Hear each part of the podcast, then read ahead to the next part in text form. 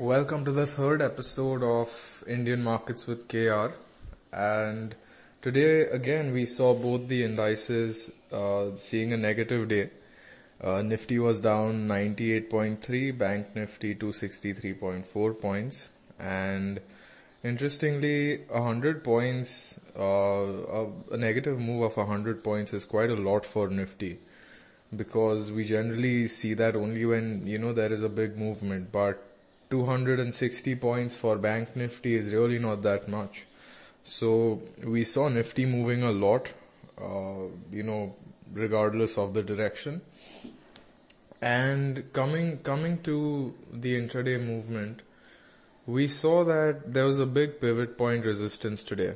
And uh, this could be due to the pivot point 8 MA, 20 MA, all of those, you know, being in that general area but uh, it it hit the pivot point. It's it's fell straight down. There was also some amount of 50 RSI resistance, but uh, uh, the pivot point was probably the reason for that. After the pivot point resistance, we saw further resistance at uh, 50 MA and 20 MA.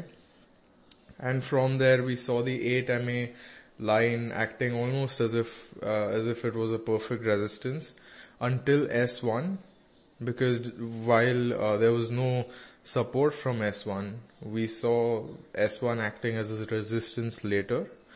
And so, you know, after a bit of consolidation for around 40-50 minutes at S1, 8MA again acted as a pretty strong resistance. And while the 10-990 level was not that uh, strong this time, the 10-950 level was quite strong but it only provided support briefly because we saw the index falling approximately 20 uh, to 30 points after that.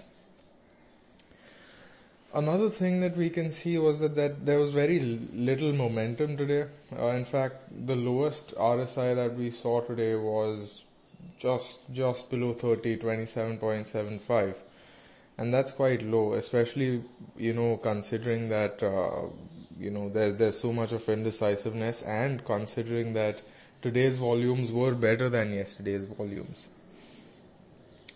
We can also see that uh, the index closed at 50% fib level. Uh, you know, again, fib levels ha- have, uh, you know, not really provided that much of resistance and support during the day but the close did see some some sort of support from 50% fib. But uh, you know that that could have been mere coincidence also. Coming to the daily chart uh, we see that again you know there's there's a very clear 8 MA resistance that's visible. But interestingly uh, it saw support from 13th August's uh, low which is quite interesting because you know we we see that the low of 13th August and of 16th August are almost in line with uh, today's low and today's close. So perhaps that could have been a factor why it only fell 98 points and not more. Uh, again, RSI could, uh, RSI saw some really, uh, RSI gave some really bad resistance today. Uh, interestingly, while the index closed above 8 MA yesterday, or at 8 MA rather, it, it, it was not really, you know, uh, gonna provide support because uh, 20 MA was already sandwiching yesterday. So perhaps 20 MA was another factor which added to the 8 MA resistance and of course uh, 200 MA is not, not too far off from uh, today's level.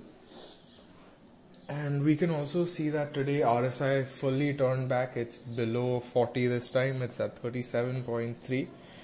And again, that's not really a good sign, but uh, there is some good news because there's an RSI support at around 35.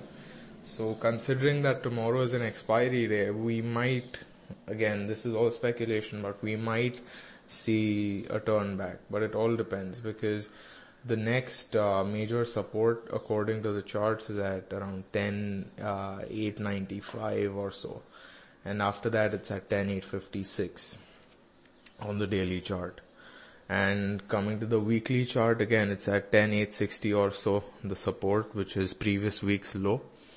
So we might see a move uh, around there as well. Or perhaps the, the index might fall and then it might recover partially. Again, anything is possible. Uh, coming to the day's gainers and losers, we saw Tata Motors performing quite terribly today with uh, minus 9.25%. Uh, yes Bank was, uh, Yes Bank followed at minus 8.15%. Tata Motors could have lost because of a variety of reasons. Uh, firstly, uh, the XL6 that Maruti just launched today uh, is almost uh, directly in competition with the Nexon uh, in terms of pricing, which might have been, you know, an indicator especially since Maruti gained 0.61% today. Also, we haven't really been seeing much from Tata in terms of products.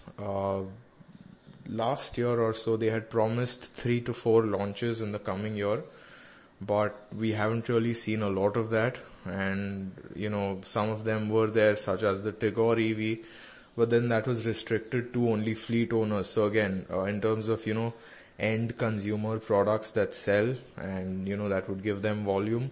We haven't really seen much. Uh, yes Bank, again, uh, the same CG power issue that's there. Also another thing about Tata Motors is that uh, recently JLR bought a warehouse which and they have been investing heavily in R&D so again that could be another factor because they while they have been seeing minor uh, revenue growths, I think 5% was the figure last month. It's not really that major when you consider the amount that uh, Tata Motors is pumping into those two brands. Eicher Motor was up. Uh, Royal Enfield performed quite well. The Classic 350 sales fell by 33%, but that was made up because the Royal Enfield Himalayans, uh, Himalayans sales shot up by 99%. And that's crazy, especially because the Himalayan is a, is a more expensive bike. So perhaps that was the reason. Coming to Bank Nifty, uh, we saw something similar to Nifty as, you know, as, is, as was the case yesterday. But uh, instead of uh, seeing resistance at the pivot point, we saw resistance at the 200 MA level and in fact uh, it was a pretty clean climb till the 200 MA level around 300 or so points up uh, from from its regular support level that we saw yesterday but 200 MA resistance was just too strong. It fell down. Pivot point provided some some amount of uh, support but not really that much. It slipped below 8 MA slipped below 50 MA and 20 MA and then similar to what we saw with Nifty, 8MA was just too strong resistance to, for, for the index to, you know, breach it. And it was consistent, uh, from around 12 noon, in fact from around 11 AM we saw 8MA providing consistent resistance and there were a few attempts to breach it, but nothing was really successful. You know, uh, again 20 MA was just above 8 MA so even if 8 MA was breached 20 MA was right there. Uh, RSI 60 resistance was also there. Uh, this was there at around uh, 10 10 or so. RSI 60 I don't think it hit 60 yeah it's 58.95 it didn't even hit 60 and it turned back and it never really came back to that level again and you know, minimal support overall. Uh, just two two supports from the previous yesterday's support zone, which was pretty strong yesterday actually. So it's odd. Maybe there was some very strong news or some very uh, strong negative uh, negative sentiment in the market related to banks. So that that was the 10 minute chart. Coming to the daily chart, uh, again we see a similar picture to Nifty, 8 MA resistance too strong.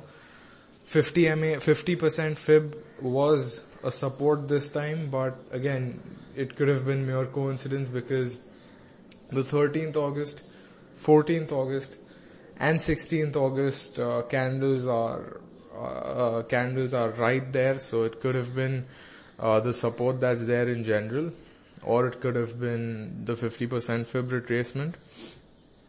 Uh, this this is also something that we saw that we saw on Nifty. Uh, also, interestingly, uh, there's a there's a 200 MA and 20 MA crossover, which is not not a good sign. It means that the index has that much more resistance to you know breach before it can finally uh, overcome 200 MA resistance. And again, RSI has fully turned back already. It turned back actually on 16th August itself. It saw some pretty stiff, uh, pretty stiff resistance at around 40.6 RSI. And uh, coming to the weekly levels, we see that it's already at support. You know, it's it's at uh, last week's low. It's also at a long-term uh, support level for the index. So can't really say. Maybe it'll go down. If it does go down, then the next support level is at around the 27,350 mark or the 27,500 mark depending on how strong the negative sentiment is. Uh, coming to the day's losers, of course Yes Bank is on this list as well and CG Power is to blame again, uh, similar to what we saw yesterday. And HDFC has, has been surprisingly stable. We've been seeing some steady performances by that in, by that stock for a few days now. And while the movement is not that high for HDFC, it's 0.24%. The very fact that it's positive, HDFC and Kotak Bank in fact, because they both were positive yesterday as well, is, you know, is a really good sign. And this could be because they revised their home loan rates and they are favoring salaried women this time. So again, that, that might just be one of the many reasons why HDFC was stable. RBL Bank was down and interestingly RBL Bank has been showing a consistently poor performance in the markets despite being in the support zone not too long ago. So that is another interesting point. And, you know, there, there's no real fundamental reason for that from what I could find. It's just going down. So maybe there's a, there's an overall negative sentiment in the market or there's some, you know, bigger player at play or something. But either way, RBL Bank is performing very poorly.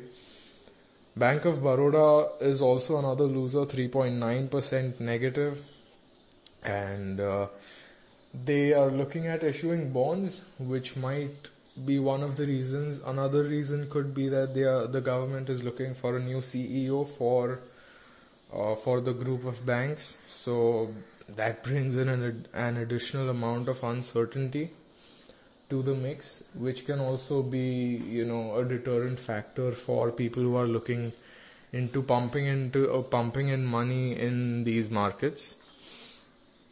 Uh, SBI uh, again negative 0.22 per, uh, negative 2.22 percent, which is which is still bad considering that they've got the cheapest rates right now. So that could mean that you know they should be getting more customers, but maybe the market is seeing it in a more pessimistic way that you know they are giving things away for you know dirt cheap prices instead of attracting customers. So maybe that's the reason why uh, we saw a down move despite, you know, a possibility of it attracting more customers.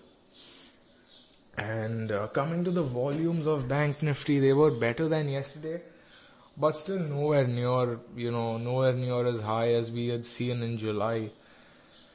In fact, this entire month of August has been, you know, has has has shown quite average uh, volumes, not that high, not that low.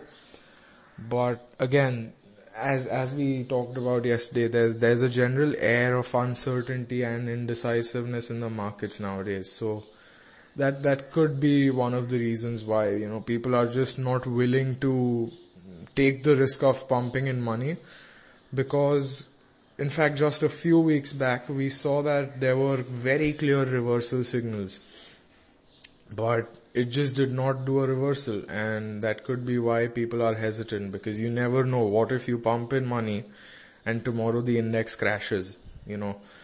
Uh, so that, that there's always that uncertainty factor at play. Uh, there, despite the relatively clear signals that we got, but then that's what the markets are, right? At the end of the day. So that was it for this episode. Hope to catch you tomorrow.